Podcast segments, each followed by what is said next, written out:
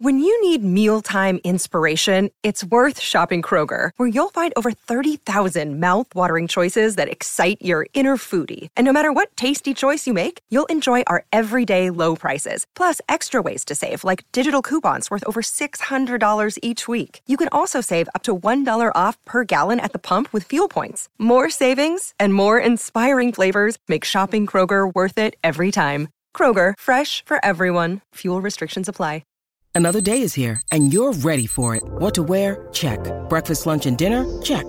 Planning for what's next and how to save for it? That's where Bank of America can help. For your financial to-dos, Bank of America has experts ready to help get you closer to your goals. Get started at one of our local financial centers or 24-7 in our mobile banking app. Find a location near you at bankofamerica.com slash talk to us. What would you like the power to do? Mobile banking requires downloading the app and is only available for select devices. Message and data rates may apply. Bank of America and a member FDIC.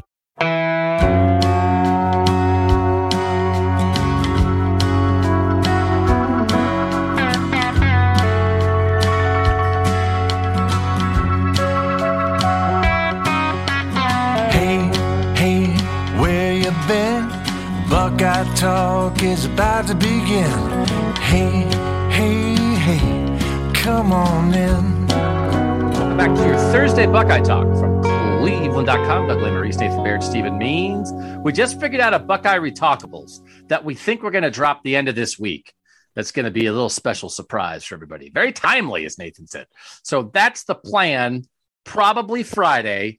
Look for a Buckeye Retalkables of some people in the news, if that's a hint at all. We've we've enjoyed doing Buckeye Retalkables in the past. We think this one will be light and fluffy and fun. That probably pushes depth chart podcasts and posts at cleveland.com to next week. So that's what we're expecting for early next week. But this is state of the program, which I think going forward, and I like having things to compare year over year. It makes me wish we had done this before, and I should have thought of this eight years ago. Because we can compare now our survey results, guys, year over year. If we send the same categories, we can say, well, a year ago, the texters said this about the state of the program. This year, they said this. That'll be very helpful, I think. So this is the inaugural state of the program, and I like it. We keep talking about what's the end of one season and the start of the next. To me, this is the end of this season. And then the depth chart is the start of the next season. So this might be it. We might, I guess we'll throw the talkables in this. We're almost winding down Stephen, season seven of Buckeye Talk. But Nathan, where are you on state of the program? Did you find this to be because you and Stephen and I all have our own ratings? The texters are rating everything also on a scale of one to 10. Is this a valuable exercise? Yeah, and we haven't talked about our ratings yet. These are completely uh, un, um, unknown to each other, and I did not look at the text results. So I, I am going to be curious how what we arrived at here, and I think it was interesting because I went into it as I'm I, I was making my notes, and I sort of set up all my categories so I could start doing my my thought process, and I got down to the end because it kind of wraps up with where Ohio State stands in Big Ten, where it stands in national scene, and when I answered those I think I came to a different score than what I was thinking as I went category by category, and it kind of gave me a perspective to then go back through everything and and look at things um, and challenge myself as to what I really thought about some things. So I thought this was a useful exercise. I hope the texters thought so too. Scale of one to 10, these are the categories. Rate the state of. That's the state of. So Ohio State's head football coach, Ohio State's offensive assistants, Ohio State's defensive assistants, Ohio State's current offensive player talent, current defensive player talent, the current recruiting efforts, the Ohio State adapting to changes in college football, primarily name, image, and likeness in the transfer portal, Ohio State's current standing in the Big Ten, and Ohio State's current standing in the national scene. Stephen, you and Nathan both sort of like that idea of adding the standing in the national scene. The thing I'm curious about, Stephen, I often we when we do things like this, people say, "Well, like, what do you mean?" It's like, "Well, what am I? What state of what does that mean?" So I don't know. Are you comparing Ohio State to itself? Are you comparing Ohio State to Alabama? Are you comparing Ohio State to like to the very best that this version of Ohio State could be? Yes, yes, yes. It's all those things. It's none of those things. It's the state of the program. It's and someone said, "Are you looking backward or, or are you looking forward?" And I was like, well, I think you're using what happened backward to determine how you feel looking forward. But Stephen, do we have to define this? Or is state of the blank good enough and everybody figures it out for themselves? I think state of the program just gives you a little bit of direction, but how you want to approach it, that direction can vary depending on who you are and what you value here which I don't even know if that's a real answer or not. I, I think it's for, for me, I'll say for me, it, it's uh, how I approach this. And sometimes I found myself being overly critical and I had to like, you know, go back and reassess some things. But what should Ohio State football be in 2022? And all these categories that we're going to be discussing, are they hitting the mark there? And sometimes the mark is it should be a 10. Sometimes the mark is it should it should be a seven or a five. But are they hitting that mark? And that's gonna I think that kind of guided the way I graded some of this stuff. I did think comparing Ohio State to itself is very useful and important because I tried to think to myself, well, what's a 10 in this category look like? What would I give a 10 to? And I don't necessarily think it has to be like state of the head coach. Well, Nick Saban's a 10 and everybody else in college football is a nine at the best, right? I mean, I, I don't think it has to be that, but I also don't know that it's quite that far off the that's like what's a 10? It's like, I don't know, you're the best. What's a nine? You're almost the best. What's an eight? You're very good. What's a seven? You're you're pretty darn good, but there's a couple things, you know. Like I think we all can kind of agree. So I think we're all on the and, and for the texters, they bring their own version of it enough that it all equals out, and then we just have to explain ourselves, and we get yelled at let's do the head coach first. I think you start at the top. I think the head coach sets the tone for everything else. I think the head coaching thing is super complex because there's a million things that go into being a head coach. So, Nathan Baird, rate the state of Ohio State's head football coach. What was your answer to that? One to 10. Again, just so you know, do I have to explain anymore? One is bad, 10 is good. Was there anybody that would get that backwards? Or am I does what everybody think? Well, no, one's the best, ten's the worst. I think of it as you want more points. So I do explain it. One's the worst, ten's the best. I hope everybody figured that out. I got you. I'm picking up ten's the best down. Okay. All right. What's your rating? I gave Ryan Day an eight. This is one of the ones that I actually maybe had it higher when I did my first quick sketch through, and then the further I thought through, I did pull him down one grade, one number.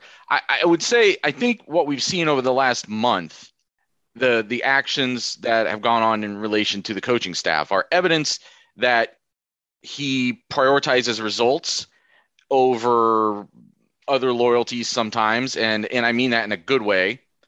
But they were also evidence that he has made some mistakes in these first couple years especially choosing a defensive coordinator that sort of thing. So I think it is fair to say I think 8 is a strong score. I think it tells you that I think he has done pretty much everything he could have done with what he inherited, and that he needs to make some corrections on his own now, which he, which he is doing, to keep Ohio State at that same level of achievement. It's a strong eight. Well argued eight. Stephen, what did you give Ryan Day? So I gave him a seven, and I think that rating is higher than it would have been a year ago if we'd have done this exercise because and I don't know if that's fair or not, but I mean, he's 34 and four as a head coach, 23 and, one in the Big Ten. You know, he's two and one in bowl games so far. So he's, he's quality. But this off season, I feel like I've gained a level of respect for him because he did what needed to be done. And he hasn't necessarily, this is the first opportunity he's had the, the chance to do what needed to be done, but he did it. And now it's about, is it going to work or not? But this off season feels very similar to 2016 we just got our butts whipped by Clemson 31 to nothing. What is Urban Meyer going to do to make sure that doesn't happen again? This is kind of Ryan Day's moment to do that. And so far, he's answering the bell. Um, and really his first real ad, ad, adverse situation as a head coach. Because before then, it's like, okay, you lost to Clemson because a couple of things went haywire. And fine, you want to use that as motivation. And then last year, you reached the national championship game when you probably shouldn't have reached the national championship game. This is the first year where it's like, he's got to prove himself a little bit. And so far, he's checking off boxes. So I'll give him a seven with room so, to grow. So a year ago, you would have given him a six? Yeah, I think I would have given him a six year ago. Because a year ago, I would have given him a nine. I think he's lower than he would have been a year ago because a year ago he hadn't lost a regular season game and they just navigated COVID and they played Alabama in the national championship game and they avenged the Clemson loss. And I am not, I do not do this stuff. If I'm trying to rank Ryan Day against Dabo Swinney, I will acknowledge the fact that Dabo Swinney has been doing it for more than a decade and Ryan Day's been doing it for three years. I think that's a fair thing to acknowledge. Just when I'm just evaluating Ryan Day against Ryan Day, against what I think Ryan Day should be, I'm not really going to take into consideration how long he's been doing it. So I have him at an eight to me, which is, I don't think at any point he's been a 10 yet because, you know, he hasn't won a national championship. That's no criticism. To me, he was a nine and then they lost to Michigan, and the defensive coordinator thing went kind of south, and he had to do all this stuff. So he to me is an eight, kind of, I don't want to say on the way down, but I would have him a spot, a, a, a point worse than a year ago. Yeah, I, I, get your your point, and I'm not mad at either one of your guys' ratings. I, like I said, I was at times overly critical with this. I guess my, for me, it's like what happens when things go bad. And for the first two, COVID happened. I understand that, but that's a real world problem. That's not a football problem. Everybody had to deal with COVID, and he just had he just so happened to have a talent, a roster talented enough to out, oh, you know, to be able to overcome it more than everybody, other than the greatest college football coach of all time. So yeah, they reached the national championship game, and then the year before, I mean, that's the most complete Ohio State football team in a decade. So it's almost, I'm, I guess I'm I'm docking him points for things that necessarily weren't always in control, but I have to do that because I want to see what happens when things go bad. And then that, that will give me a better indication of what he is as a head coach. And whether that's fair or not, that's the way I'm looking at it. Nathan, you had asked when we were doing this, can you do uh, 0.5? We said, no, you can't do 0.5 because you have to do like the texters, you got to pick a number. But what do you guess the final average of the texter results are? Because obviously there's a decimal point involved here. What's your guess, Nathan? Oh, I would think maybe somewhere around a. I'll say some of the high set like seven point seven five. That there's some who are going to be so disappointed by the way last season ended, um, but some who recognize Ohio State still essentially being among the top handful of programs in the country and giving him credit for overseeing that transition. Stephen, what's your guess? 7.4. 8.53. Hmm. So so anticipating a more critical eye than uh and again, this is why I love this stuff because based on some of the like, oh my gosh, I can't believe he lost it, you know, like whatever. Uh, sometimes you would think, well, I wonder, I think it would be lower. The, he only got, there were only five total votes that were a five or worse. It was funny. He got nobody voted him a, a one, a three, a four, or a five. He got five votes for a two, which I found it's like, what? Everybody's like, he's a two. Suddenly people honed in on that. He got. They did just have. They did just let four coach, three coaches go, so that might be three. Yeah, votes. that's true. Yeah, Greg Studrawa checking in. it's, like, it's like those three guys and a couple players who transferred. Those are the five twos. So uh, more nines than eights, barely, and then decent. You know, certainly a decent number of tens. decent number given the full thing. So 8.53. So the texters as a whole higher than any of us individually. All right, let's go next to offensive assistant coaches. Stephen, what is your number for this? That's a 10. I mean, the offense has been humming every single year. All three years he's been the head coach. I mean, record setting this year, awesome last year and some records were left on the table because they just didn't play enough games and record setting in 2019 with the run game. Uh, the offense has uh, outside of the hiccup of Tony Alford missing running back recruiting one year, the offense is hummed. So this is the assistant coaches. So all those things you said are stats for the offense. We're talking about the job of the assistants. That's how you're evaluating yes. it. So you're giving the offensive assistants, you're giving Ryan Day a seven and the offensive assistants a 10. Yes. Nathan, what's your rating here? So I actually did go through and give each assistant his own grade and, and then average it. Averaged those out. That's what I um, also did for both offense and defense. Although now I'm realizing for the second time today, I made out a list. of assistant coaches at Ohio State for my own purposes and left off Corey Dennis. So I have to do some math again. That's going to affect your math. Let me tell you, having done that uh, math myself, that will affect your math. It doesn't change mine that much. I think I'm just going to leave my score as it was because, uh, unfortunately for him, his impact is um, unknown to some extent. Um, as it comes to, to coaching the quarterbacks. You're going to average together the individual grades of the offensive assistants, but not include Corey Dennis? No, I'm saying I just did it. I just did the math okay. in my head. It doesn't change the score. It doesn't change the score. In a significant way. Oh, it not changed my score. Um, I, I, when I gave individual scores, I gave Hartline a 10. I gave Day, Wilson, and Alford nines for their offensive. You, you counted Day as an offensive assistant? Yeah. So I guess that's why maybe mine wouldn't change as much as yours because he's the offensive coordinator. He, he has. I mean, we're talking about the assistant coaches on the staff who who are. Okay, you said you did say offensive assistant coaches. Okay, yeah. okay.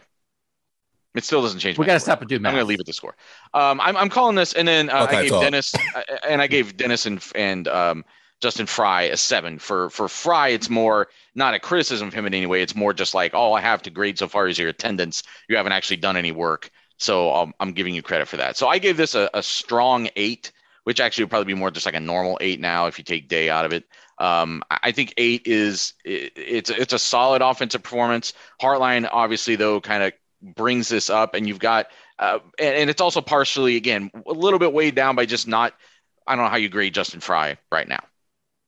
So I did the same thing you did, but I didn't give Corey Dennis a seven. I'll tell you that much. Uh, Why? I'm grading because I don't I because I think there are a hundred people who could do a better job as a quarterbacks coach than him. Because I'm not grading just on that CJ Stroud played well, because I think obviously we here, you know, like Ryan Day has a lot to do with that. So I just think you could get many people who would be better. So like I'm not basing it on offensive results that they are first in the nation in scoring. That's not what this is necessarily. It's part of it. Results matter, but those guys, those five guys um, I gave him a seven. And if Corey Dennis was elevated, they'd probably have an eight or a nine. Justin Fryman is like a changing guys. So, like, again, I don't know how to judge that.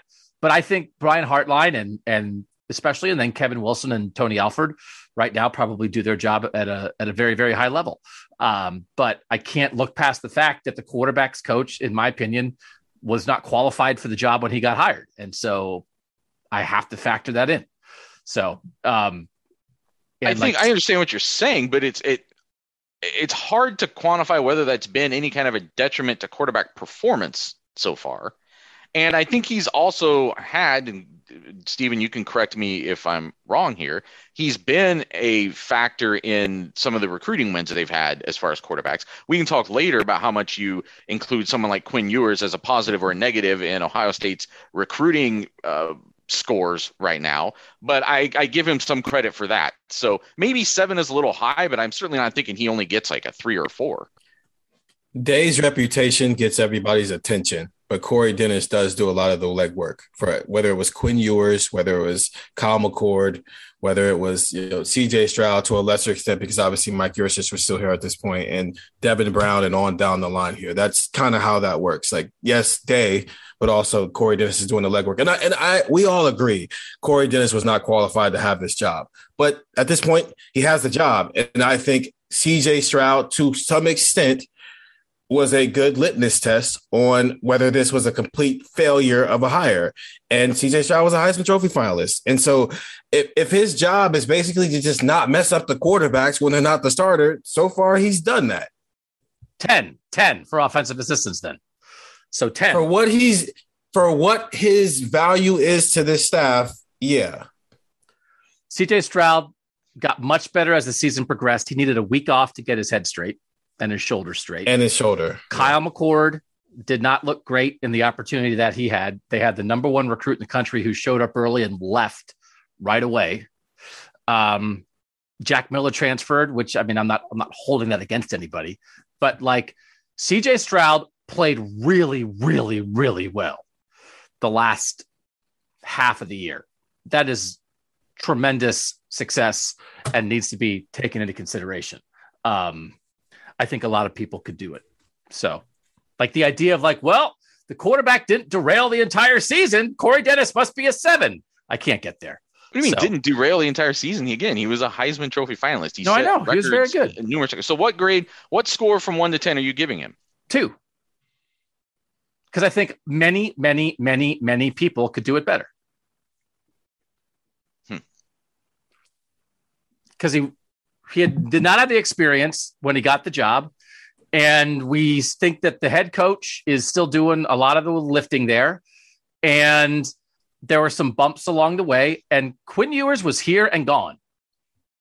Like I understand that Quinn Ewers was So nuts a- and difficult, but that Quinn Ewers was here and gone, and they lost the number one recruit in the country out of that room. So And let's be honest. Okay, and that's you're right. They lost him, but like, I don't know. Eh, but how much of that was actually in their control in the first place, given how this has actually worked out? And and how much of it was is eh, a product of uh, C.J. Stroud being as good as he was last year? I don't think Like, why, Corey does he- why would you? Yeah, why would he get more? Why would he lose more points for Quinn Ewers leaving than gain more points for C.J. Stroud being as good as he was, which contributes to Quinn Ewers leaving? All right, so you guys can go ahead. Make go ahead. You can be on the Corey Dennis bandwagon. I'm not going to be on it with you. I'm, I'm not saying I'm on the Corey Dennis bandwagon, but like, you- seven put me on a uh, bandwagon, but No, it's okay. It's I all right. think he's he's doing what he's supposed to do. That's and nothing more, nothing less. He's just doing what he's supposed to do. tens, tens across the board for the offensive staff. Stephen, Stephen gave the head coach, who we actually think is the quarterback's coach, a seven, but the offensive assistants that includes the quarterback's coach, they're a 10. But Ryan Day's a Yeah, seven. because Ryan. but the okay, group that Ryan Corey Day Dennis can- is in is a, is a seven, is a 10. Okay, regardless of what the perception is of what Ryan Day is, he is the head coach, which means I am going to judge him as a head coach, not on his ability to develop quarterbacks. I'm going to judge him on his ability to be a head coach of a program. Probably knocking Ryan Day down a little bit in his rating for hiring Corey Dennis, who is a 10, because they're all 10s. The offensive assistants are 10s. Uh, defensive assistants. Nathan, we'll start with you. The defensive assistants, this is obviously harder to get a handle on at Ohio State because they just got here.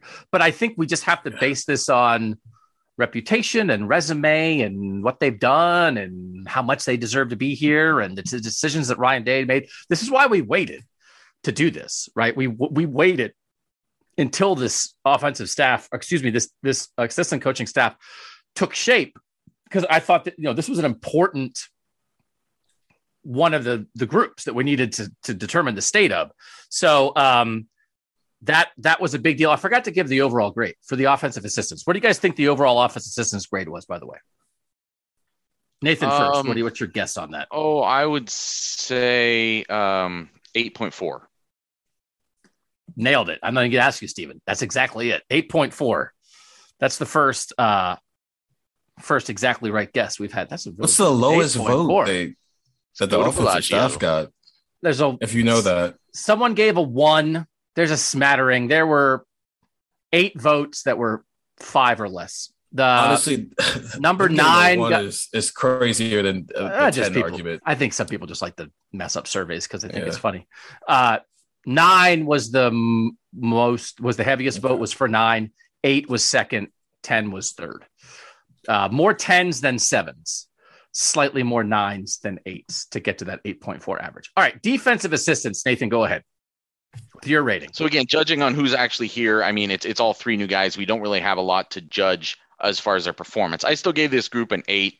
I gave Larry Johnson a nine. I don't think he's at like the apex of his powers or his talents that he has had in this business necessarily, but he's still really freaking close to it with the guys he's brought in the last couple years. I'm giving Jim Knowles a nine based on what he was able to do at Oklahoma State and and some benefit of the doubt for the reorganization that's kind of happening around him. And then Eliano and Watson, I'm, I'm or um, um, Walton. Walton, I'm calling that uh, sevens. Again, kind of the same before. It's sort of an incomplete. Um, Eliano, I think. Um, well, both those guys though, I think come in with uh, some benefit of the doubt that they know what they're doing. And then, so I know Parker Fleming is the special teams coach, but like I we have to. It's like you're you're doing all your assistant coach ratings, but you're just not including the, Fleming, those I- guys at the bottom of the staff. Okay, if you want to judge, if you want to question whether Corey Dennis is really that much involved with the quarterbacks, I can. Parker Fleming has even less to do. Well, I know, but we call it. We don't. We didn't do a special category for special teams assistants, so I'm we've got to lump it them in in somewhere. Well, no, you don't, because he doesn't really affect either side of the ball. You said offensive assistants and defensive Okay. assistants. I gave the defensive assistants an eight. All right, Stephen, I'm not going to play the their game. I'm playing our game. Well, my game is special teams is included with defense when they decide to have Oh, a quarterback, a guy who only coached offense, get hired Oh. as half defense, half special teams, and then only do special teams. And that's one of the I- reasons why yeah. Ryan Day has an eight.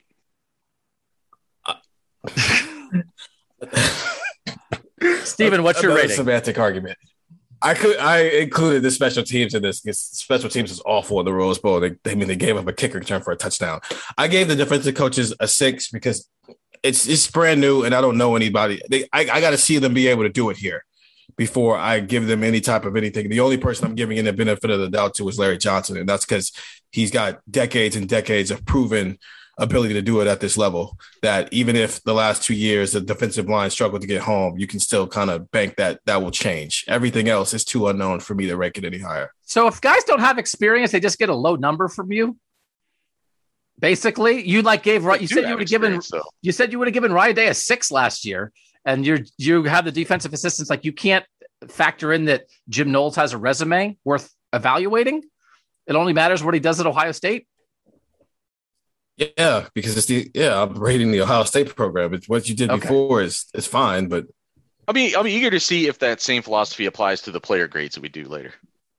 Yeah, that's true. Well, the guy hasn't played. I guess he's an incomplete. I actually gave the exact same individual ratings to the defensive assistants. Did you say Larry Johnson was a 10 or was a nine for you, Nathan? I said nine. okay. Because I gave Larry been- Johnson, been a 10. I gave Larry Johnson a 10, Jim Knowles a nine, Eliano and Walton sevens, and then Parker Fleming lower because again, they could get a lot of guys to do that job, uh, which averaged out to a seven. So I ended up with seven for both staffs because yes, the offense is better than the defense, but they just changed the defensive staff, and we're going to get to players and the player talent.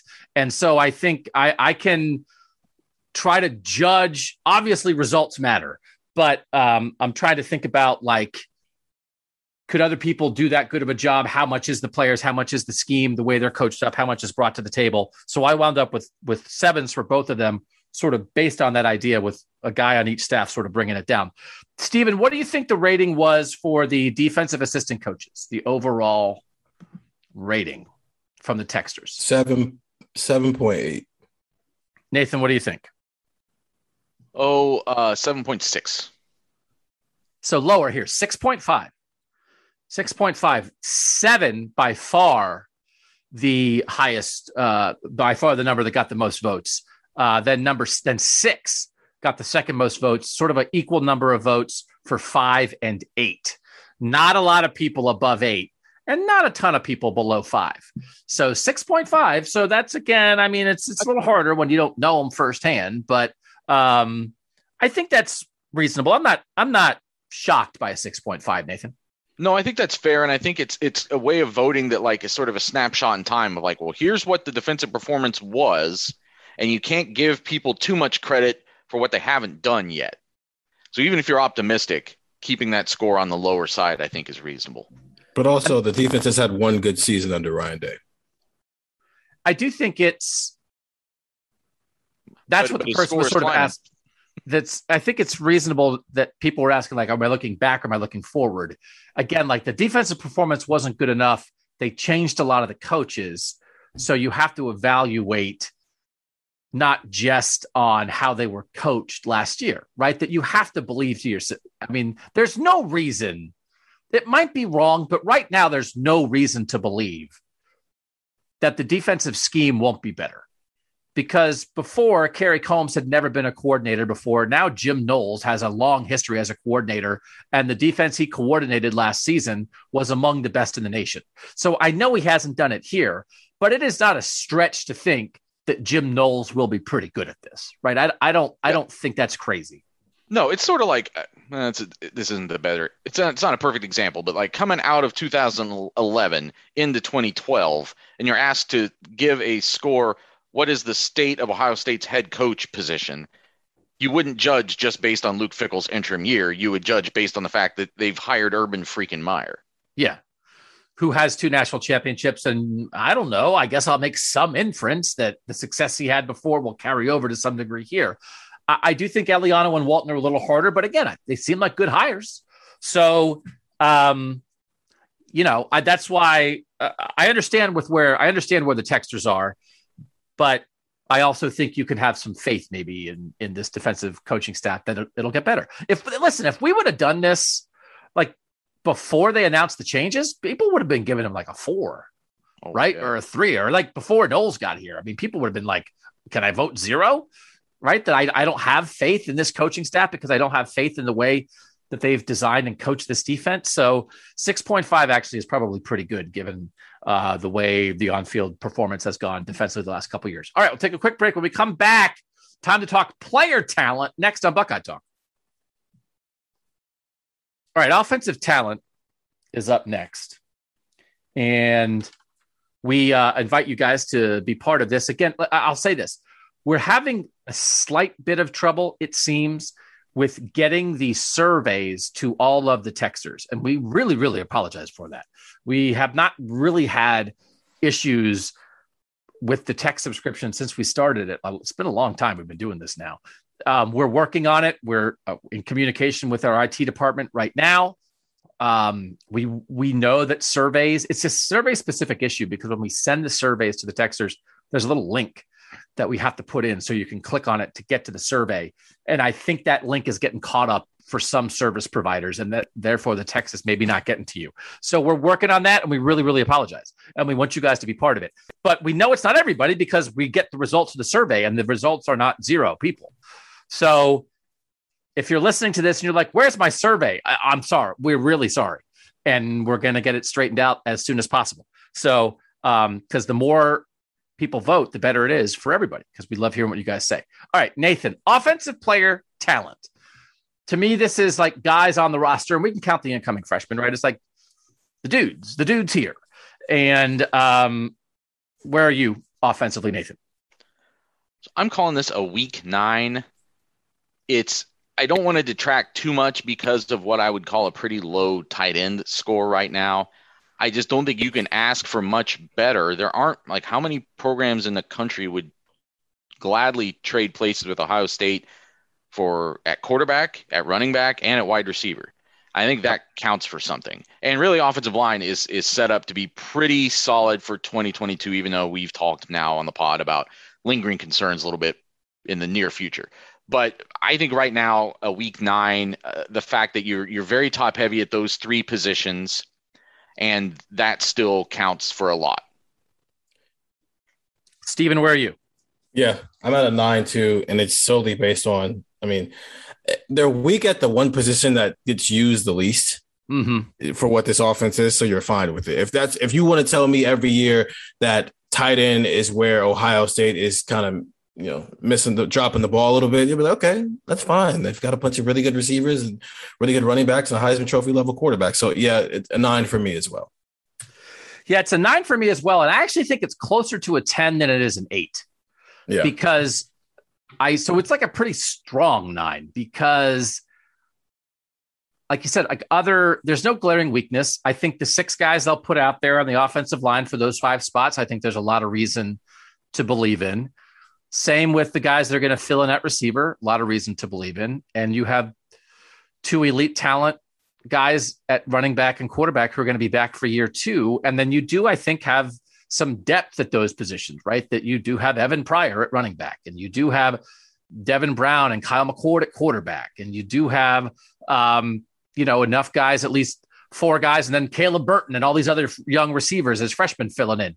I think maybe the depth on the offensive line, if we're getting down to like the seventh and eighth and ninth guys on the offensive line, maybe that's not quite there as much, but that's not going to knock down a, a, an offensive talent grade in a big way for something like this. So I'm not sure why I didn't give it a 10. Nathan, do you think we would have given him a 10 at this time last year? With, with, we didn't know Dawand Jones was going to develop the way he did, but thinking like Thayer Munford, Paris Johnson, Nicholas Petit Frere, Harry Miller, um, you know, those guys on the offensive line, plus those three receivers. We didn't know what Jackson Smith-Njigba was going to turn into for sure, but we knew what Olave and Wilson were, and you had reason to believe in Jackson Smith-Njigba. We thought TreVeyon would pop. You thought they'd figure out quarterback with one of the guys they had here. What does a 10 look like? Because you're going to, if you do it in the offseason, if you don't do it during the year, there's a talent transition that there's some uncertainty.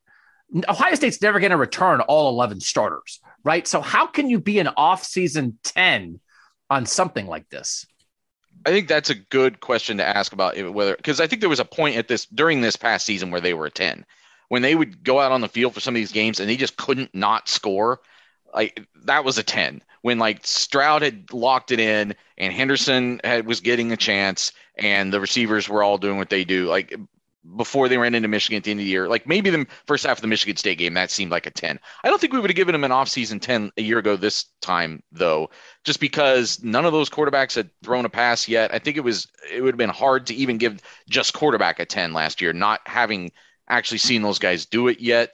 Um, so I, I don't know if I would have gone all the way to a 10 just at that position. There was, I think, real question about like if they didn't, if if Henderson didn't hit early, like what would the production have been just with Teague and Williams? So I think there was enough questions. I don't think we would have gotten to a 10, but I think during this past season at some point we saw what a 10 looked like. I think if we knew who the starting tight end was going to be, we might give it a 10 this year. But genuinely, we don't know because Cade Stover might be a linebacker now. So it's it's kind of hard a little bit there, but also uh, it, it is closer to a 10 than an 8 simply because Ohio State, outside of Dawand Jones, everybody who's going to be a starter was like a top 105 recruit. Yeah. And even like even like if Gee Scott's the starting tight end, literally the only guy who is not a top 105 recruit coming out of high school is the guy who ends up being a hidden gem, you know, knock it out of a park recruit. I mean, I'm not knocking them down a point. Like if Ruckert was back, would they be a 10? I, I wouldn't say that's my thing. I'm not really holding them back because of tight end. I think maybe it's I don't know. Maybe this should be a 10. It's like if Garrett, if Garrett was back, right? Maybe they'd be a 10. But like, is, is, if there's like, all Marvin right, Harrison and Emeka Egbuka showed you enough. Julian Fleming, but they're all talent yeah. Talent wise, they're what they're supposed to be. They're five star guys who haven't really had much of a chance to play yet, who are now have their opportunities staring them in the face. And why should we doubt that they won't be really good? I don't like. Here's a when the quarterback is back, right? Because say CJ is going to the NFL a year from now, will they be a ten a year from now? When Jackson Smith-Njigba and Paris Johnson and CJ Stroud are going to the NFL, and they're going to have a first year starting quarterback, and we'll be like, well, no, they can't be a ten. They're going to have a new quarterback. We don't know how good he's going to be. Ah, they're going to have a new left tackle. I don't know, right? Like maybe this is what a ten looks like. Um, I. I suppose, I guess, if, if you are just grading it relative to Ohio State, uh, you could, I guess, start to make that but, argument. But not, I mean, they have arguably, I'm not saying for sure, but they have arguably the best quarterback in the country. He's in the conversation. Yeah, have, I was going to say, yeah. They have arguably the best running back in the country. He's in the conversation. And they have the best receiver in the country. And, and by like week six, they might have the best left tackle in the country. And they have like a bunch of five stars for the rest of their offensive line. Yeah. I think this is what a 10 looks like in a college offseason. Can I change my vote? Yeah, I'm changing my rating. This is a 10. Because it does, it's not going to get better than this because I don't know if they're, I don't know how often they're going to bring back this much. When that is both experienced and this talented. Yeah, because I think you have to take into account that we're doing it in January. Yeah. So you're you have to if you're trying to grade this, you can't say, well, the only way it would be a 10 is if all the starters were back, because that's never going to happen. So you have to account within your 10, you allow for some inexperience. You allow for the fact that Julian Fleming, Emeka Egbuka, and Marvin Harrison Jr. have not played that much. But two of those guys were the number one receiver recruits in their class, and the other one is like right there. And they're headlined by a guy who's the best receiver in the country. Nathan, you want to change to a 10 too? Or you hanging on? I'm cool with nine. Okay. Uh, do you want to change your week nine to a slightly stronger nine? Well, it, it's the week nine was really all about. It depends on how much you want to even talk about tight ends. That's what makes it weak, and there's not, nothing else about this offense is weak. Yeah, yeah, but but to the point again, it's like if you're going to be weak somewhere, it's like oh, probably there, right? For this, the way this offense works, that's where you would pick. It's like where do you want to be uncertain, be uncertain there. All right, so we'll end up with two tens and a nine. Uh, I'm not going to make you guess. This is the the Texers are a nine point three, and ten was the most popular vote. It's basically all tens and nines, a smattering of eights, and like the person who see now, I think you know what, a couple people got it backwards there are three ones. Those three people got it backwards. I said, did, mm. would you get it backwards? Mm. I have to account. There's some there's some smattering of people who are getting this backwards. Um, ten to me is the best. Ten is the best. Yeah, because you said ra- for a ranking. Yeah, that's right. that's the key word. You said rating instead of ranking. If you said ranking, then right. it would be one. So it's confusing. Maybe I get it. I'm not making fun of the people who got it backwards. I'm sorry that that happened. I don't know a better way to do it. I mean, this is the, every time you do like a scale of one to 10. But I think 10, you could. I don't ne- know. Next time when we do it, when we put in, does it allow us to put in? Could you put like the in parentheses best next to 10 and parentheses worst next to one? I can't. You know what hmm. we'll do? Every time we do a rating like this, we'll just go back and forth. Half the time 10 will be best and half the time one will be best. And then that way everybody will get confusing. it. We'll get it their way. Everything will be a five. We're going to do yeah. a 2000 Florida election ballot style. I'm sorry. I, one of the three people who gave the offensive one is screaming right now. I meant to make it a 10. Blame this on Doug. I'll take the blame. I apologize. What are we doing? We are doing defensive talent, right? That's what we're up to. Defensive talent. Stephen, we'll start with you. Where are you on defensive talent? Seven. Because a lot of the, it's not because of the inexperiences part. It's more of who I think is actually going to play this year isn't all the way yet the five star top 50 guys at every yeah. single spot. That's what so it has nothing to do with experience. It's more just who I actually think is going to play. Might not be the most talented guys, but that's just not always how this works yet. I'm also a seven. And I think you can think of it and you think like, well, I don't know. They sort of pubs like, well, listen, JT and and Jack Sawyer are going to play a lot. Zach Harrison is back. That's three five star defensive ends. If you think CJ Hicks is going to work in at linebacker to some degree, if you think Jakailin Johnson and Jordan Hancock are going to jump up and get a lot of snaps at corner with Denzel Burke, that's some pretty good talent at corner. There's reason to believe in that. Um, if you think Josh Proctor is going to come back healthy at safety, okay, we've seen that Josh Proctor's a pretty good player. They missed him last year. There's still some questions maybe at the rest of linebacker, but you can see it start to piece together I almost thought about going a, a, like a little bit higher. Now that I've elevated, like when I had the offense as a nine, I was like, well, the defense can't be an eight. But if the offense is a 10, maybe the defense could be an eight.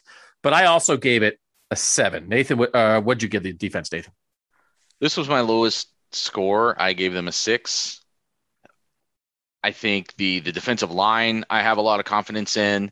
Um, I have a little less confidence in the secondary, and then I think linebacker is just a, a position that absolutely needs to upgrade for 2022. And I don't know that uh, as good as I think CJ Hicks is going to be, I don't know from day one that he's going to come in and, and like solve the position. Even if he's productive, it doesn't mean he's necessarily solving the position. Um, and I think there are still there are also some players like JT Tuimoloau, like Denzel Burke, who did very very promising things as a freshman, um, but aren't quite as Stephen was kind of alluding to. I don't they, they haven't quite hit the the full measure of their talent yet. So I actually I, I gave it a six, but I also think it's the one group, one question, the one thing we're rating that has the most room for growth. And maybe even by the end of April, maybe even by this spring, we start to see either the way Jim Knowles is aligning things or the things that we see or hear during the spring that start to tell us like, no, like what you thought were questions, they have the answers to those and things will be better this fall. But it, it's just hard for me to go too much higher than that also because defense in just crucial ways the last two years is what held them back. I'm going to do a Chase Young thing with CJ Hicks real quick.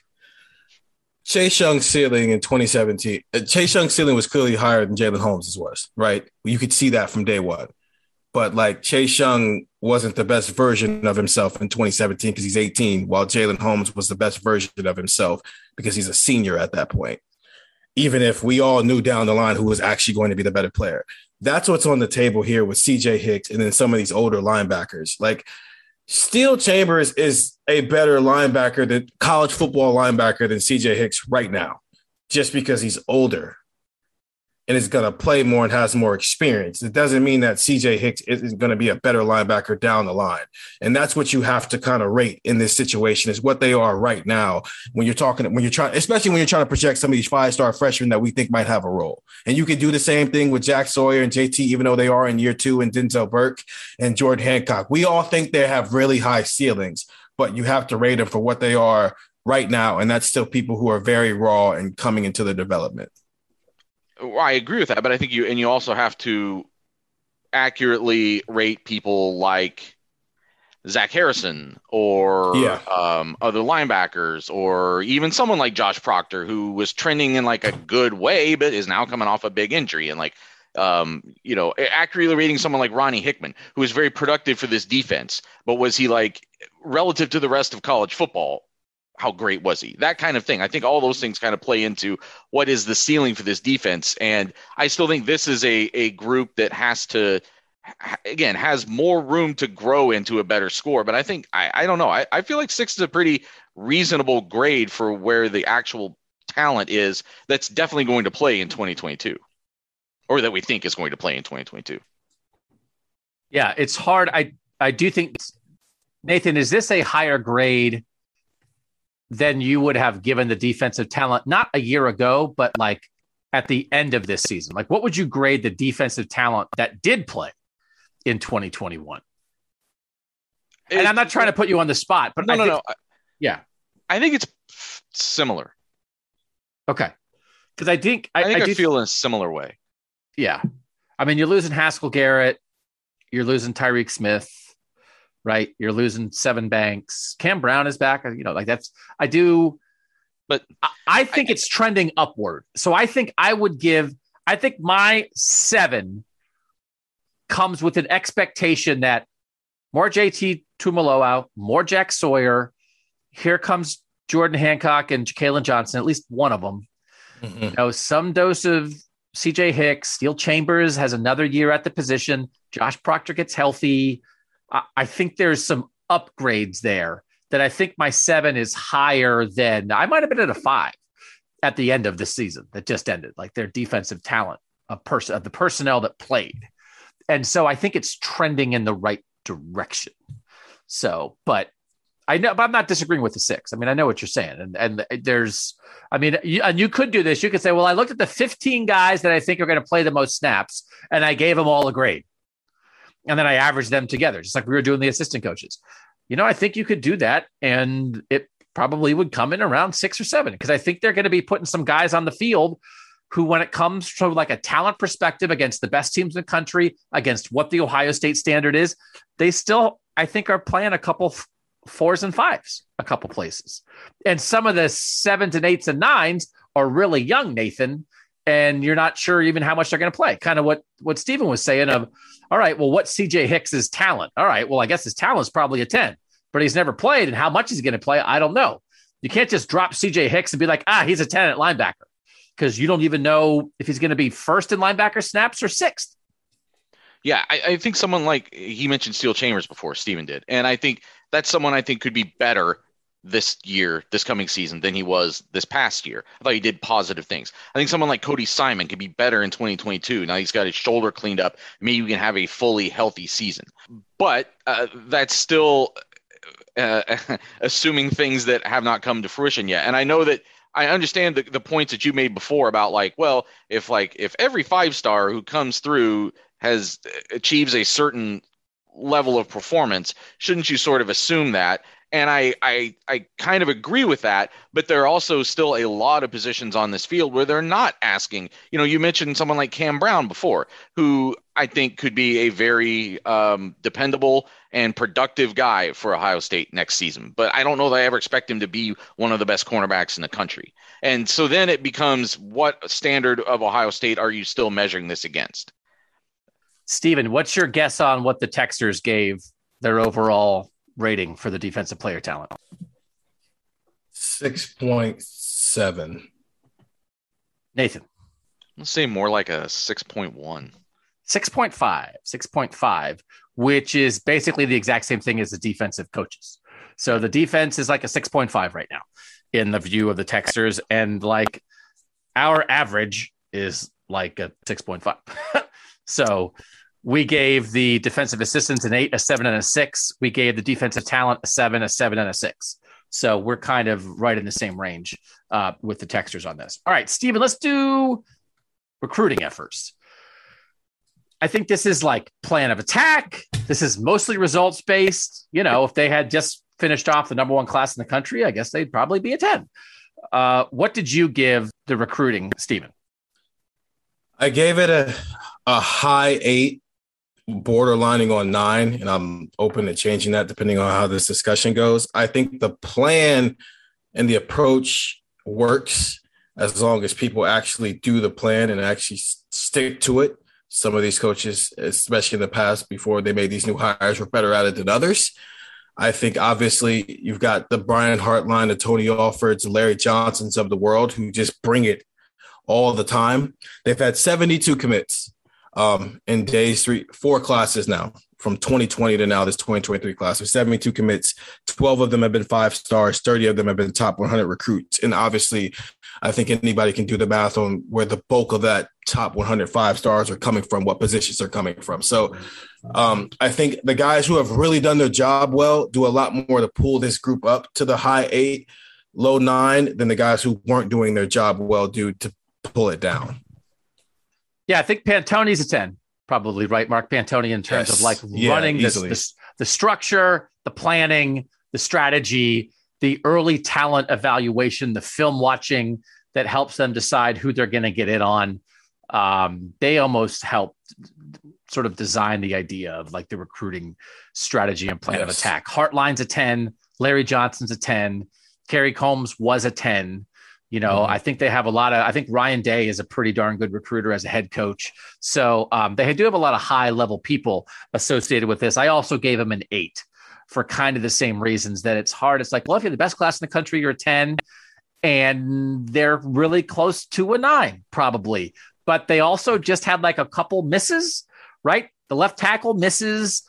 You know, the the fact that they're scoot short maybe at linebacker right now um, holds them back a tiny bit.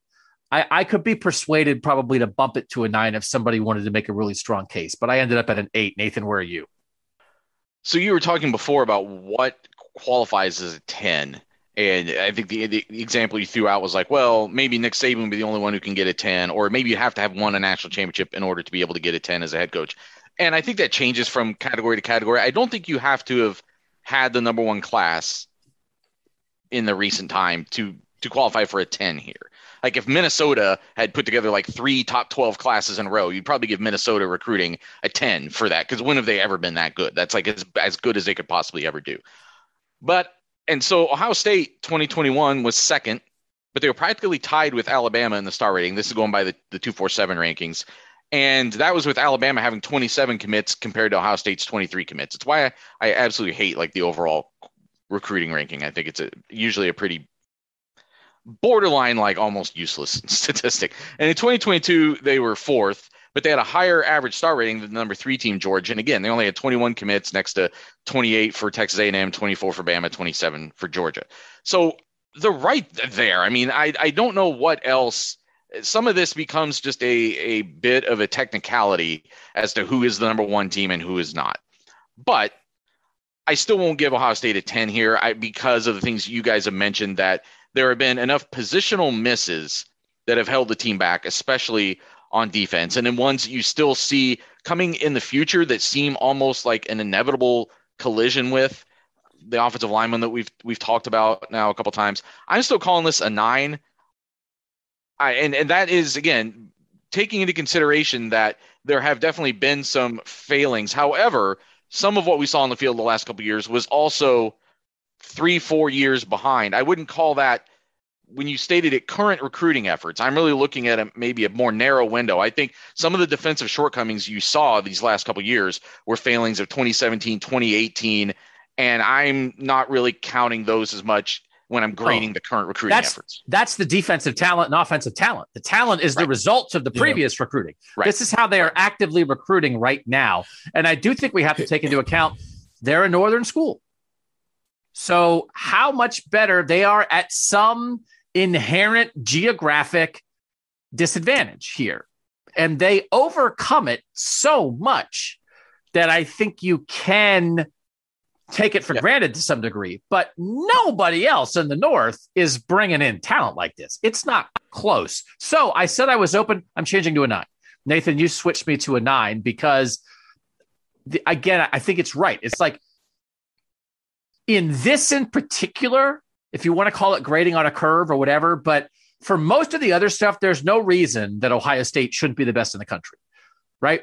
Have the best coaches, have the best assistants, have the best head coach, have the best whatever.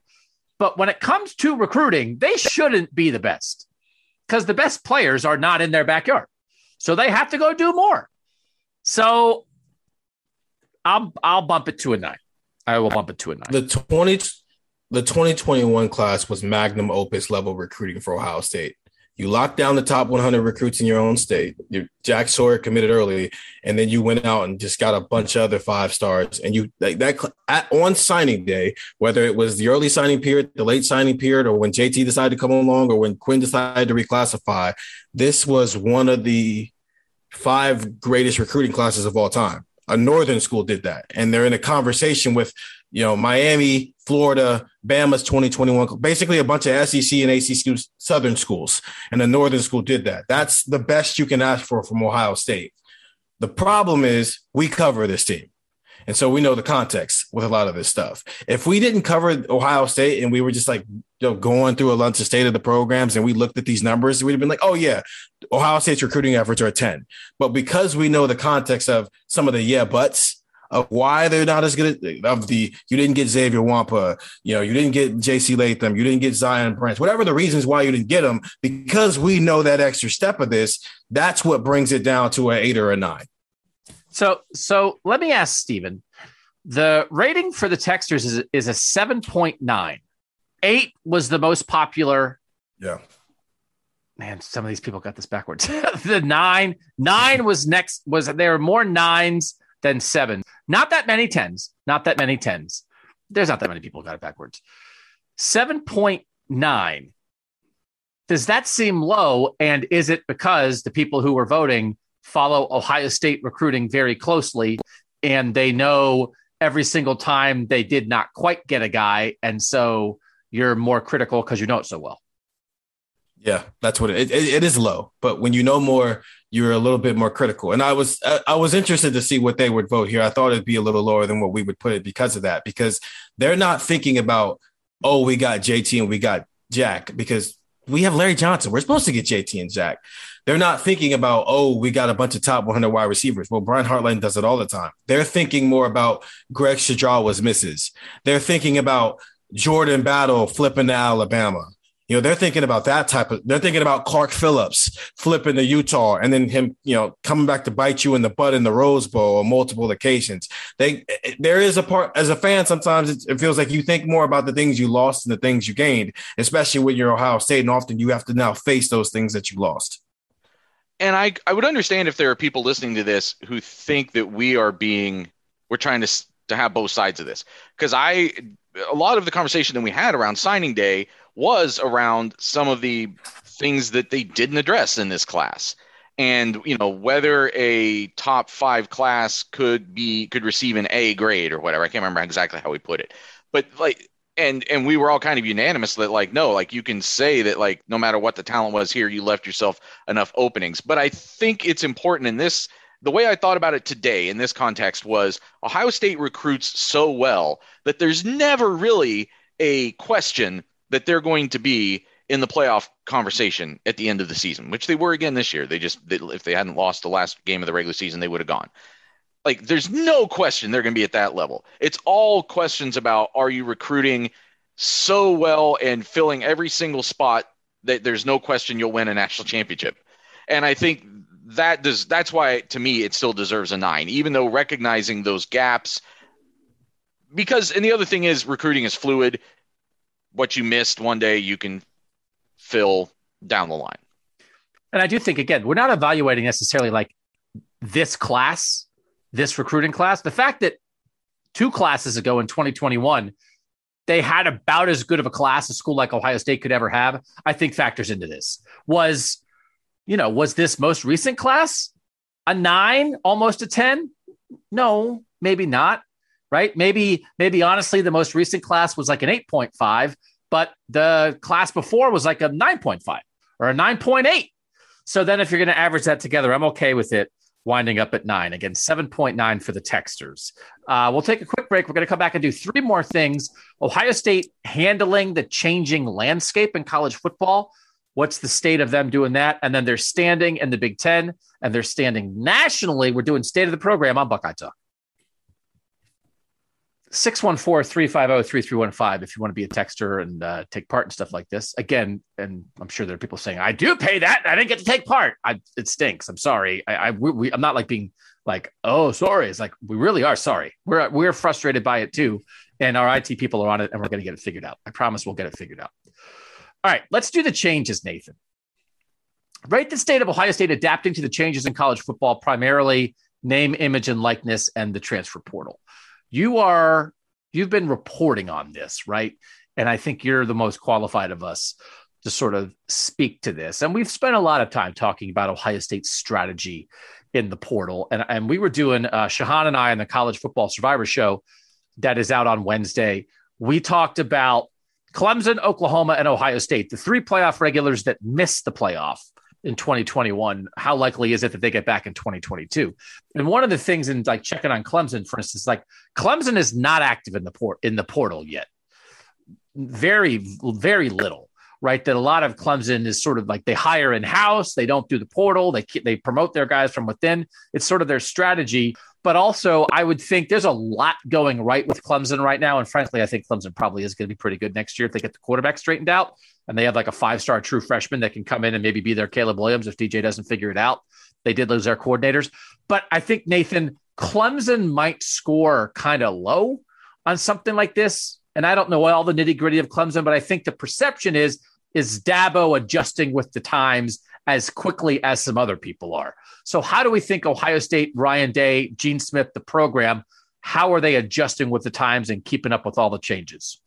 Well, I do think it's important to remember that while it seems like July 1st of last year was a long time ago. It, it wasn't. It was like six months ago. A lot has changed as far as the landscape of college football just in the past six months when we were sitting in the, the, uh, the whichever arena that was, uh, having that um, press conference with Gene Smith and uh, um, the the senator from Ohio um, who started the bill. I mean, like a lot has has gone on, and I think so. I kind of factored that into my. This is like the closest thing to like an incomplete, but I wasn't going to cop out and give that. I, I'm calling this an eight. I think Ohio State has used the transfer portal with precision and to great effect. I think Ohio State has done things with its infrastructure to give players the tools to pursue NIL and, and benefit from that. The big money thing that we're seeing now, and that's kind of what I've been trying to do reporting on, and um, I think I've promised that in the text, and something's coming. It's just been a matter of um, a lot of other stuff has gotten in the way the last week. But that's still a gray area, but it's something Ohio State needs to make an impact with eventually. The things that you're seeing now, I, I I don't know what's fact or fiction between some of the numbers you see at Texas A&M, but we're seeing other examples of it at at schools where there's clearly significant money that has affected the recruiting dynamic. And I don't think Ohio State needs to wade neck deep into the filthiest aspects of that, but there has to be something within the greater infrastructure of the program that accounts for that. So that's still the thing out there that because this is also new, I don't criticize them too much because there isn't some message board report that says their recruits are getting 20 to 30 million dollars the way that there is at Texas A&M. I think Ohio State is doing a lot of the things it needs to do and is relatively progressive in college football and really even within the Big 10 and has the um, financial wherewithal and the the people in charge who are progressive enough to take advantage of those things. Stephen, what'd you give him? Yeah, I, gave him a nine. I think I agree with Nathan first and foremost. Uh, they've done everything they can with NIL. A lot of the stuff that they haven't done isn't necessarily in their control anyway. That's on alumni and outside resources that are coming into play for why Texas and Texas A&M and all these other schools are doing what they're doing. So the, to that extent, they're doing fine. The transfer portal part, their only miss so far. I mean, I think there might be an argument that with with EA, had they found out that he was eligible to play in June instead of the Thursday before they play like their first game that well their second game because I don't think I think Ryan Day like announced that during like a Zoom call Thursday before the Oregon game. Had they found that out earlier in the season, maybe they would have been more prepared to have him on the field instead of it being kind of in limbo for most of the offseason until basically 24 hours before you're about to play Oregon. So I'll give them a pass on that one. But every other time they've used the portal, they've struck gold. And if you even if you want to question the why they didn't go after Elias Rixting harder, fine, you can fine, whatever. But the point of the matter is they've used the transfer portal with precision and been really smart when they've decided to go in there and they've these struck gold. I want to say something real quick too that I, I had sort of factored into my decision. I don't think we can completely overlook the dissatisfaction that we saw from a certain segment of the roster this past year. The incident with K'Vaughan Pope, the uh, what happened with Marcus Williamson. I think that accounts for something. I don't necessarily think it means that Ohio State is blowing it, but we hadn't really seen that until this year. And I don't know if if the changing landscape of college football plays into that in some way that that the staff from how it manages relationships i'm not i didn't crater the grade because of that but it was in my mind as i was giving a grade or a rating I think I think if the players who would have done that were first or second year players, I would agree with you more. But those were fourth year and fifth year players who were from a different coaching regime who were at this point in their careers frustrated that things hadn't gone their certain way. And I'm not putting that more on the player. I'm just saying that if anybody was going to be frustrated with how their playing time and how their careers have gone, it's going to be older guys, especially when you have a coaching change like this. but marcus williamson was a starter like he wasn't a guy that got He was. ditched so that's what i'm saying like it's why it, it was just in my mind So, how did you guys factor how the Quinn Ewers situation resolved into any of this? Because do we believe that like name, image, and likeness is sort of the fuel for why Quinn Ewers went down the way it did?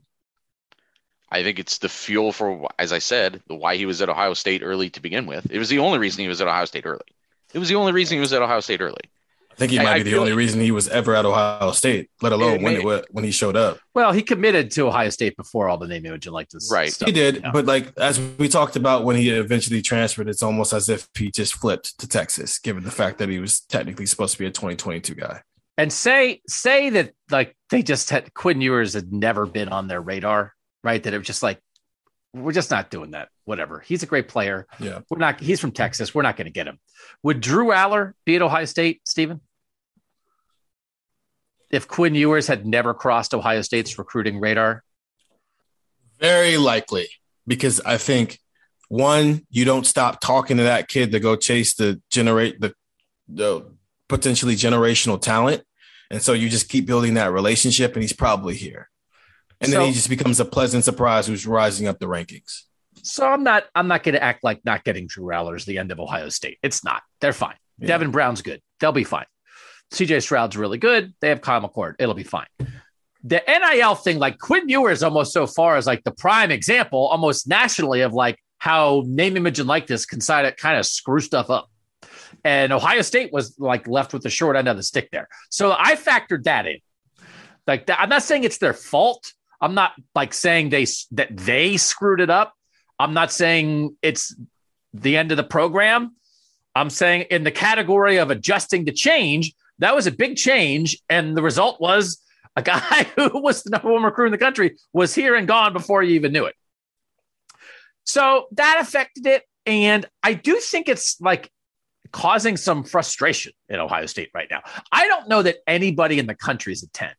Now, maybe like Sark would be like, man, we're a 10.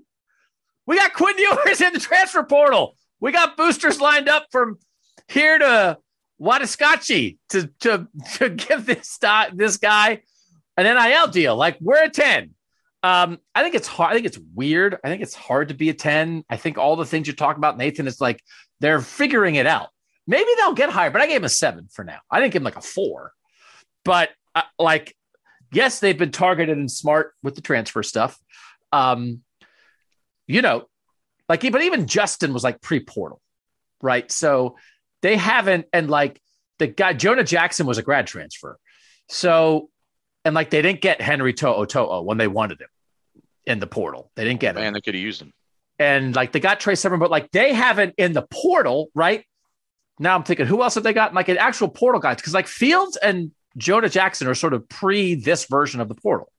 So they've gotten Trey Ruggles. Sermon, Ruggles, but like they even they haven't gotten a Jameson Williams level guy yet. That if you said, "Hey Bama, how you navigating the changes?" It's like we got our most dynamic offensive player and like our third best defensive player in the portal, and they're turned into instantaneous impact guys. Pretty good. Like I don't know that Ohio State's had it. Not that they should, but that they haven't yet. So that's why I gave them. That's why I gave them a seven because I think they're fine, but I don't know that they are like completely like using it to their advantage. Maybe some of the way some other schools would claim to so far. I, I do think that's fair. It- that's a tricky one sometimes because it's like, well, we didn't have to go to the portal to fix problems as much as other teams because we didn't have as many problems. No, I we as agree. many holes Yeah. left in recruiting. But there have been other cases like with linebacker where they did need to do that and didn't it didn't quite work out. The question also about you make an astute observation about we seem to be in an era right now where instead of the programs and the institution of the NCAA and whatever else, the conferences being in charge of everything and them being the ones that are pulling the strings and orchestrating, that now things are happening to them. Like the, the power dynamic has shifted a little bit. And I think Quinn Ewers is a good example of where Ohio State was the one that got um, where the, the tail wagged the dog a little bit. And I, so I did kind of factor that in with my eight to be like, Ohio State's not in a bad spot, but it needs to make sure that those sorts of things don't repeat themselves. There, that that specific situation obviously is a little bit unique and weird, Yeah. but they they can't get in a situation where they lose control.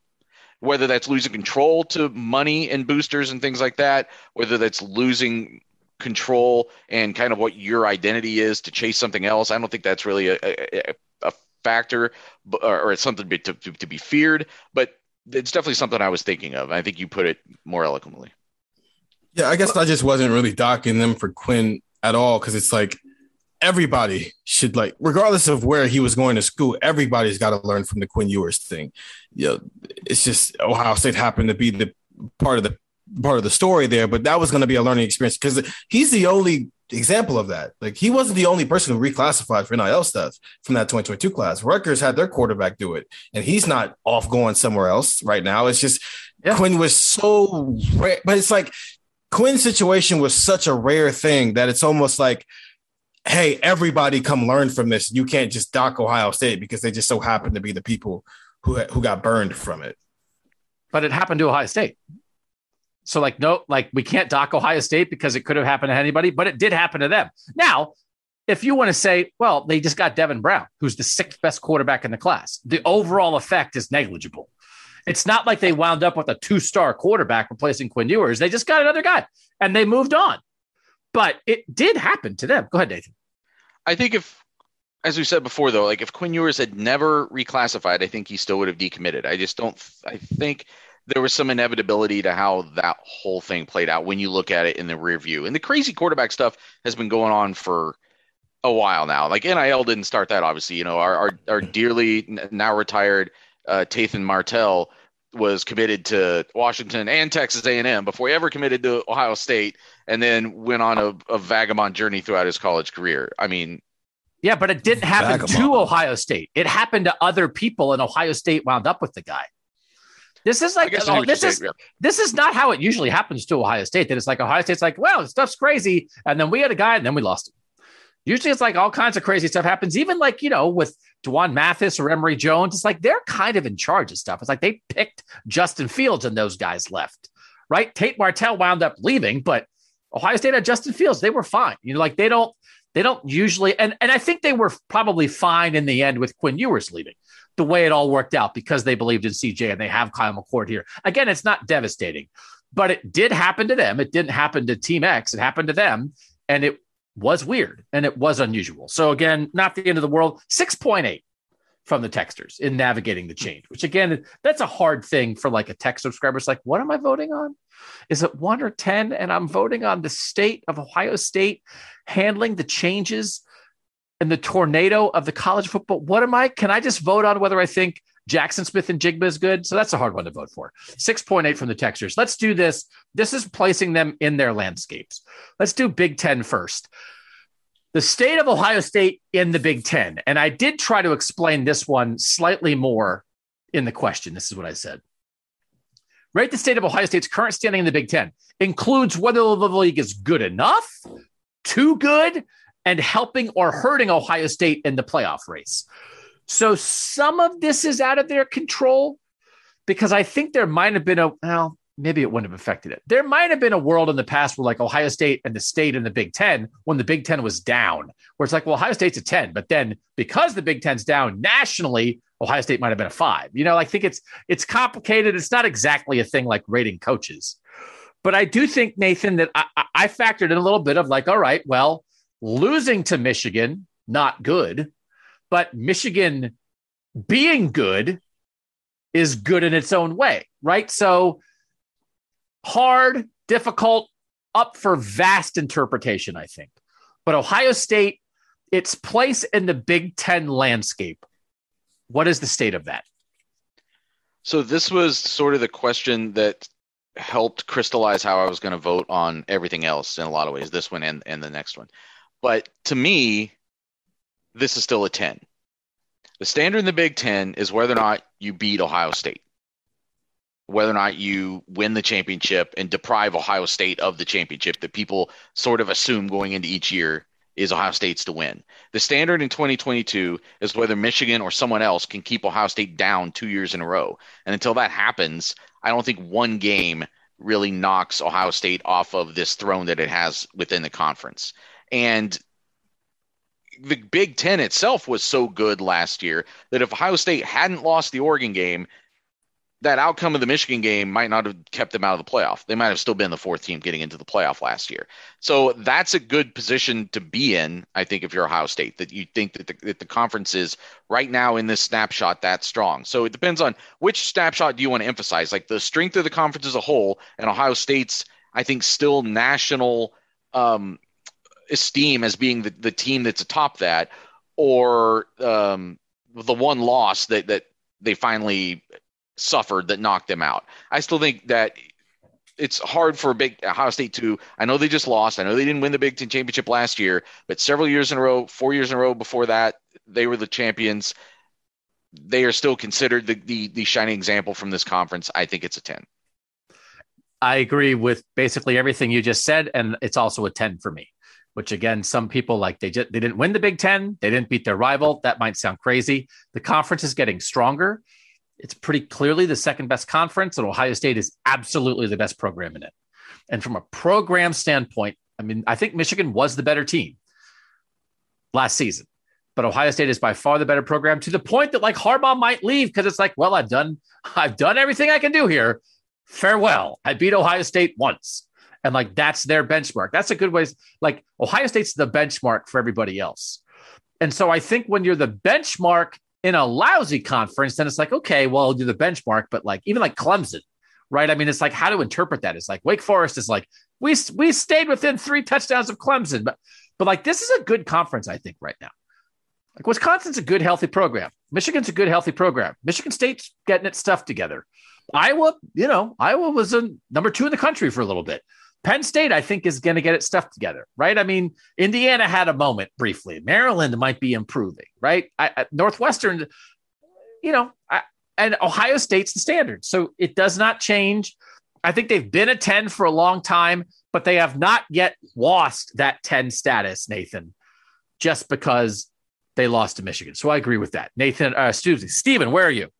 Yep, 10 a season like this needs to happen like two or three years in a row before you even start questioning that.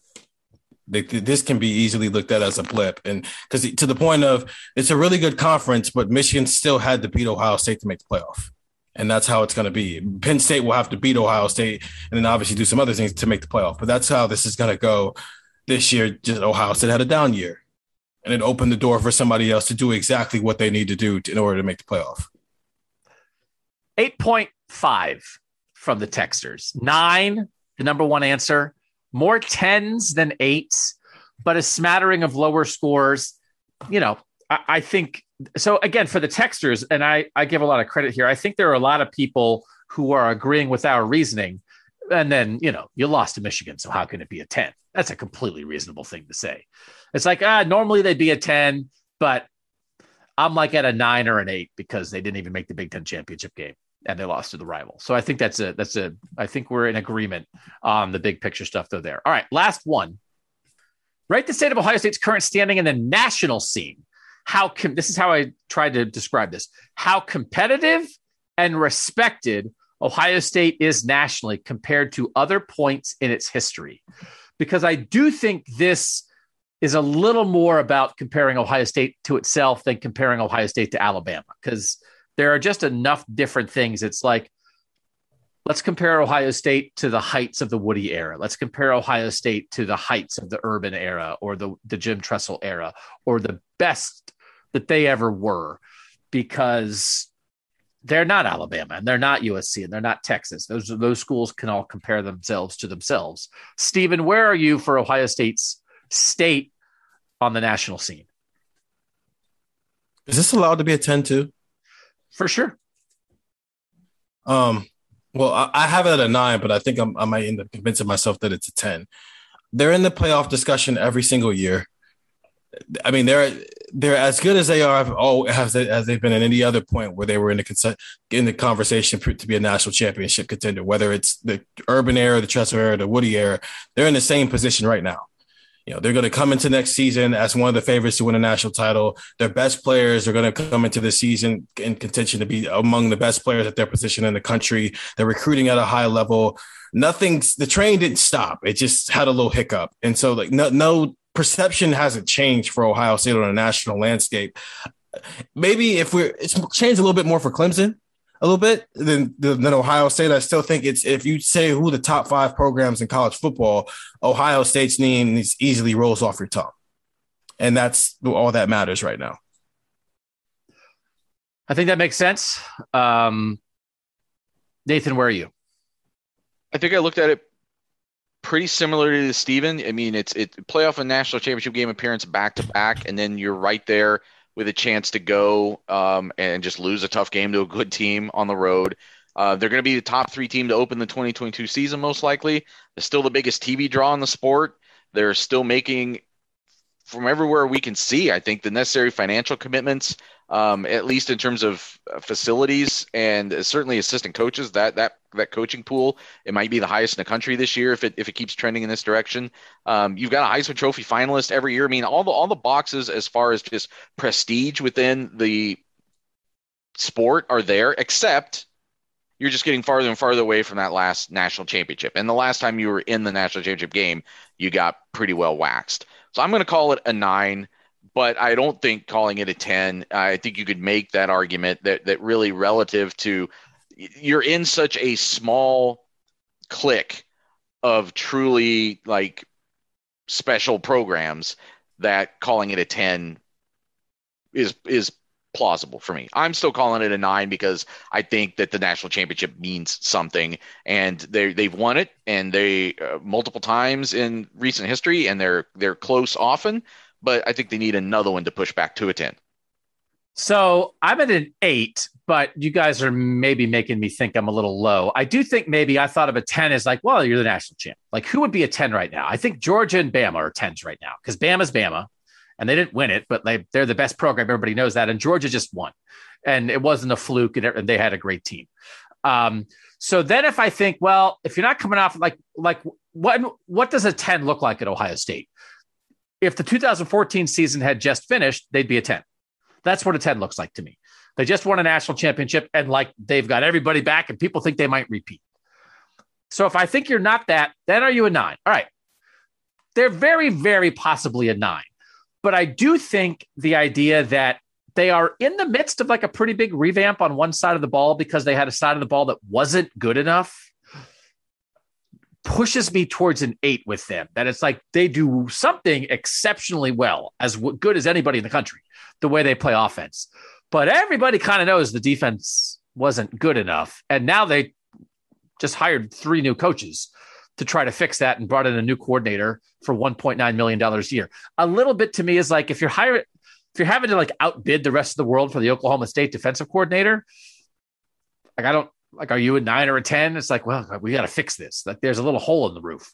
So it's that kind of thing that that knocked it to an eight to me. And I also think some part of it as they are the best that a northern team can be, but as the power continues to consolidate in the South in college football, it's becoming more and more and more of a Southern centric sport with the expansion of the SEC and with all the discussion about the expanded playoff and how Greg Sankey, the SEC commissioner, seems to be running the show and that everybody's afraid of the SEC. And like Ohio State's like the number one team, like standing up to that, that has the ability to stand up to that.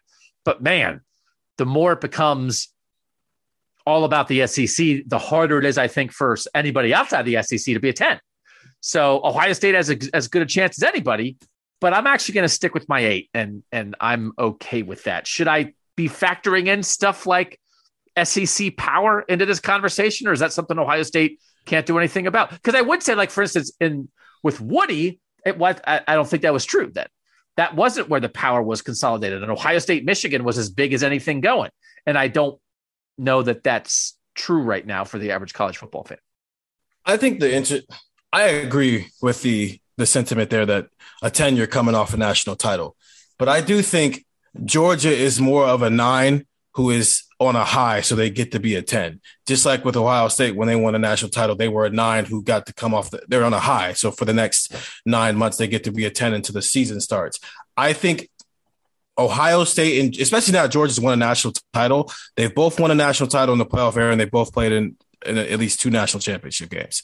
So they're the same program. It's just Georgia's national title is a little bit more recent, so they get to act like they're a 10. I think there is only one 10 in college football right now, and it has nothing to do with mm. what the SEC is doing to bring all these teams into the conference and what Greg Sankey is trying to, you know, it has nothing to do with that. It's just Alabama's a 10 because every other year they win a national championship, and everybody else who is in that, it's and then like Al and then Ohio State, Clemson, Georgia, a Texas t- program who's got it together, a USC program that's got it together. Those programs are just nines that whenever they win a title, they get to act like a 10 for a couple of months until the until we restart in, in September. And that's yeah, that's part of why I made them a nine. I think there's other categories here where you're just comparing Ohio State to itself. That's obviously not possible here though. And I think that there is some truth to that, that like what Alabama is doing right now although you could almost then say, well, maybe you just take Alabama off the board and now judge everybody else. Yeah, relative because this is what what they're doing right now and are are expected to do again next year and for the next five years and next however long is a little bit unprecedented, obviously. So, um, I I still think. I, I think we've all given good scores here that are all reasonable, and I'm curious what the texters gave. So if I if I if I stay at my eight, that's an eight point seven average from us. The texters are an eight point two. Nine, the most popular answer. Eight, almost as popular. Not many tens. Not many tens. Honestly, like a hand, like a little more than a handful of tens. So I do think that's interesting because I do think people are saying, well, that what's a 10? A 10's a national title. So if I was doing this right now, I, I think you could make the argument. Let's say that Bama's the 10 and let's say that Georgia is like either a nine or a 10. I think Clemson would be a nine even after their year because of what they've done previously, that they've been right there with Bama and they had a down year, but I think they're still a nine. And it's like, well, who would be ahead of Ohio State? Are you saying that there's only three teams in the country that are a nine or a 10? What are we talking about? Because Oklahoma just got decimated. Oklahoma, my gosh, we don't know what Oklahoma's going to be. I could hear that argument. Like if Ohio State's like you're saying, Doug, like you put Ohio State fourth right now, but a fourth is fourth is an eight. That that might be a little weird because I think I would put Ohio State fourth right now. I think it, it, to me, I, I felt myself reaching back to the tiers that we did, And we should, I guess, are we going to redo those this this summer? Is there going to be an Oh, every offseason sure. thing? Yeah. Um, because you know when we talked about Alabama and Clemson at the time, were kind of on their own tier. Ohio State was almost on its own tier alone below that, and so now I, but I kind of feel like Clemson maybe has fallen down to Ohio State's tier. Like, would you put them together at two? And then it's just a question of whether Georgia belongs on the same tier as them or if they're at the top of the next tier. But yeah, I think it's it's it's something like that, which is why when I looked at it that way, it was hard for me to call it lower than a nine because there really isn't much more when you're looking at when you're giving it kind of a broad view, a couple years either side. And you also have to think about when I think about where is Ohio State's national standing right now, too, I'm looking at 2023. I'm thinking ahead of what is coming for Ohio State, most likely in 2023, if things go the way that they they should. I do. Uh, obviously, we'll get into this when we actually do that pod, but I do think just a, a shorthand, Bama is on a tier by itself, and then on that next tier or Georgia, Ohio State, and Clemson, but like Georgia and Ohio State are like two A and two B, while Clemson's just clearly just like number four in that conversation. Because if you if there's any thought of this of okay, what does this national title do for Georgia? and their program going forward and how Kirby Smart can because he's like having a ball right now on the recruiting trail and how they're doing stuff. And so if that's the case, and then Ohio State just ends up in a space where they're still on the tier by themselves, but Georgia just replaces Clemson in that top tier, then maybe they're not okay. Then that's a different discussion. But I do think that uh, just for right now, Georgia and Ohio State are just equal, which is a good place to be. Like if the only team above you is Alabama. Uh, but I, I definitely I would not put Clemson behind. Clemson Clemson has made b- before the last year. I mean, Clemson had made uh, four out of five national title games. Clemson's made Yeah. four national title games, and they Clemson lost one more game than Ohio State this year. So, like, I did. I don't I don't And think they they've also fought them. lost. And both of them. They've lost a. Yeah, it's not even. They lost a lot of the stuff for why the last decade happened for them. But let's let that happen. Let's see that effect Yeah. because That's fair. as That's we- fair. as we talked about, I mean, the, the, Chad Morris was like the highest paid offensive coordinator in college football, and early in the Dabo era, it's like it's Chad Morris making all this magic happen, and Chad Morris is now back coaching Texas high school football after failing as the head coach at Arkansas and then being the Auburn offensive coordinator, and Dabo Swinney is still being Dabo. So uh, he's lost great coordinators before and carried on, but I think we have to remember, you know, we had a world where uh, Clemson had played in four national title games in, in five years. So, uh, Sure. but point taken that Ohio State is still a top four program and that certainly they're in better shape than Oklahoma right now, which had its whole program wiped out from under it and is completely resetting. And then nobody else has risen yet, right? LSU wants to do that. Notre Dame wants to do that. USC wants to do that. Florida wants to do that. Florida State wants to do that. All these programs are trying to get up to Ohio State. And they're all starting over with new coaches trying to do it. Ryan Day is sliding along, getting ready to hit year four. All right, Nathan, I found that instructive. Did that help us? Did that help our listeners? State of the program. I think it did. It did. It definitely helped me, and I think gave me a good perspective going into the off season because, like I said, when I did, when I gave that ten and that nine, it it kind of reset how I was looking at everything else, and maybe gave me a uh, not convinced me to not be overly critical, to be a little bit more realistic in what I was looking at with Ohio State, and now. Uh, hopefully, I'll apply that to how I'm thinking about how this team comes together between now and August. So I will attempt to keep this somewhere, write this down in a file. I guess I could either write it on a post it note. Should I put on a post it note or should I put it on a computer? Probably a computer, right? In the Google machine. Stephen, I think this will be interesting over time to come back in a year. And again, I wish we had it. I wish we had this from right after the 2014 season, what we thought the state of the program was in all these different areas and how Ohio State could compare to it now. Um, I think it's like anything, you have to establish a baseline and then you can tell which way a program's going. So, for our own sake here on Buckeye Talk, at least we established a baseline, I think, with the state of the program stuff, and now we can use it going forward. Yeah, I'm wondering, just given when we're starting to do this and this very interesting offseason in the Ryan Day tenure, if there might be some drastic movement in some of our ratings a year from now, depending on how some things go. Like if they win a national title, then obviously, yeah, we're gonna be there's gonna be a lot of tens across the board in a lot of places. But I mean, what if they don't? What if you know? What if they go ten and two again?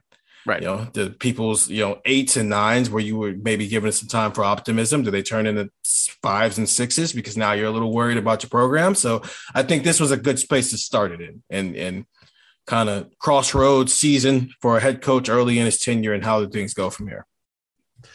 All right. Thanks to everybody who participated. Again, sorry for those who uh, weren't able to do the survey. We'll get that figured out. Retalkables is the plan for Friday. Depth chart, two pods, one offense, one defense is the plan for next week. We will keep you posted. 614 350 3315 if you want to be part of the text subscription. For now, for Stephen Means and Nathan Baird, I'm Doug Lesmerises, and that was Buckeye Talk.